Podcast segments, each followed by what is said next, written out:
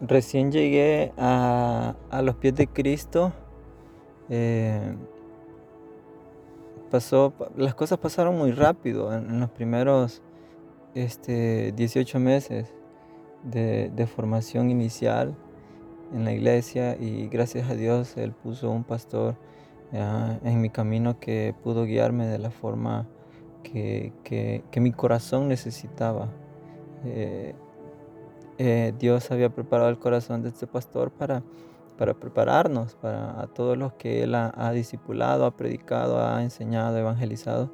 Y entonces, por los próximos 11 meses, fue, fue un tiempo de mucha formación, de muchos procesos, pero procesos rápidos, de servir de lleno en la obra del Señor. intentaba trabajar y servir también en iglesia y llegaba de trabajar a mi casa y, rápidamente corría para estar en, la iglesia, aunque sea llegar 15 minutos tarde, pero, pero, pero estar allí presente en una ocasión, este, no logré llegar a tiempo, pero, pero me sentí muy mal y, me prometí que, que siempre iba a hacer el intento por llegar temprano, por llegar a la hora que sea necesaria.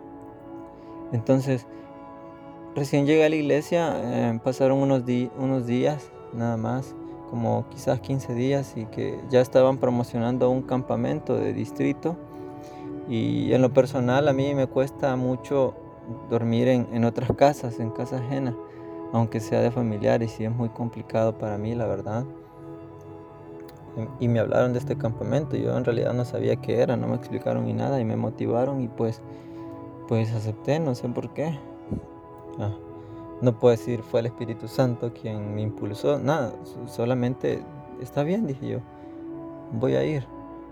Entonces, a la vez traté de convencer a, mis amigos que también recién habían llegado a la iglesia.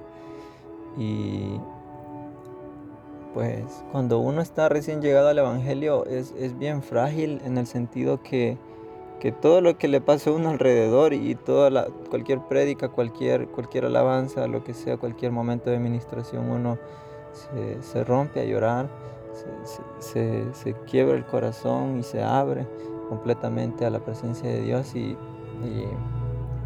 esos tres días de campamento fueron inusuales porque estaba recién llegado al Evangelio y entonces los cultos en, los dos cultos de las dos noches fueron este, especiales, hubo un mover del Espíritu Santo muy especial, pero yo no sentía nada, estaba seco. Y me frustré porque yo, yo quería más de Dios, yo necesitaba más de Dios, mi corazón anhelaba más del Espíritu Santo. Y todos ahí llorando y todos después hablando de lo, de lo maravilloso que había estado el culto en la noche del día siguiente y de cómo Dios los había ministrado, les había hablado y toda la cosa. Y yo muy frustrado y decía, ¿qué me pasa si, si, si, si yo quiero más de Dios y, me dispongo? Y estaba afónico de tanto gritar, de tanto clamar, de tanto orar para que Dios eh, se pudiera manifestar en mi vida y que el Espíritu Santo me pudiera llenar. y el último culto por la noche ya estaba casi sin voz, estaba orando y todos llorando y siendo ministrados por el Espíritu Santo, pero yo no sentía nada, no sentía nada. Y recién habían pasado unos días nada más de, haber llegado al Evangelio, estaba, estaba bastante tierno, por decirlo así, es un término que se utiliza, y estaba, estaba bastante frágil. O sea, con nada lloramos, con nada nos quebrantamos y yo no sentía en absolutamente, absolutamente no sentía nada. Y entonces empecé a hablar con Dios y, ¿qué es lo que quieres? ¿Qué es lo que pasa? Y empecé a decirle, si hay algo que tengas que hacer conmigo, hazlo. Aquí estoy. Y empecé a, ofrecerme como sacrificio, como un instrumento. Empecé a ofrecerme y le dije, aquí estoy, haz lo que tengas que hacer, no importa, aquí estoy para servirte. Y, clamaba y gritaba a lo que podía mi voz porque estaba totalmente afónico. Y le decía, aquí estoy. Y fue en ese momento que me ofrecí por completo a Dios porque nosotros recibimos a Jesús como nuestro Señor y como nuestro Salvador. Lo recibimos como nuestro Salvador, lo tenemos bien claro, pero el, hecho de, decir que lo recibimos como Señor, eso significa que nosotros tenemos que obedecer a su voz, obedecer a su llamado, obedecer al propósito que Él tiene para nosotros. Y en eso mm, estaba este, falto, por decirlo así. Y en ese momento yo, yo le dije, Señor, aquí estoy, heme aquí, úsame para lo que sea. Y después de, eso, pues hubo, hubo calma en mi corazón y pasaron los días y, Dios empezó a tratar poco a poco conmigo. Empecé a estudiar en el Instituto Bíblico, Dios iba hablándome, iba, iba usándome, iba moviéndome de un lugar a otro.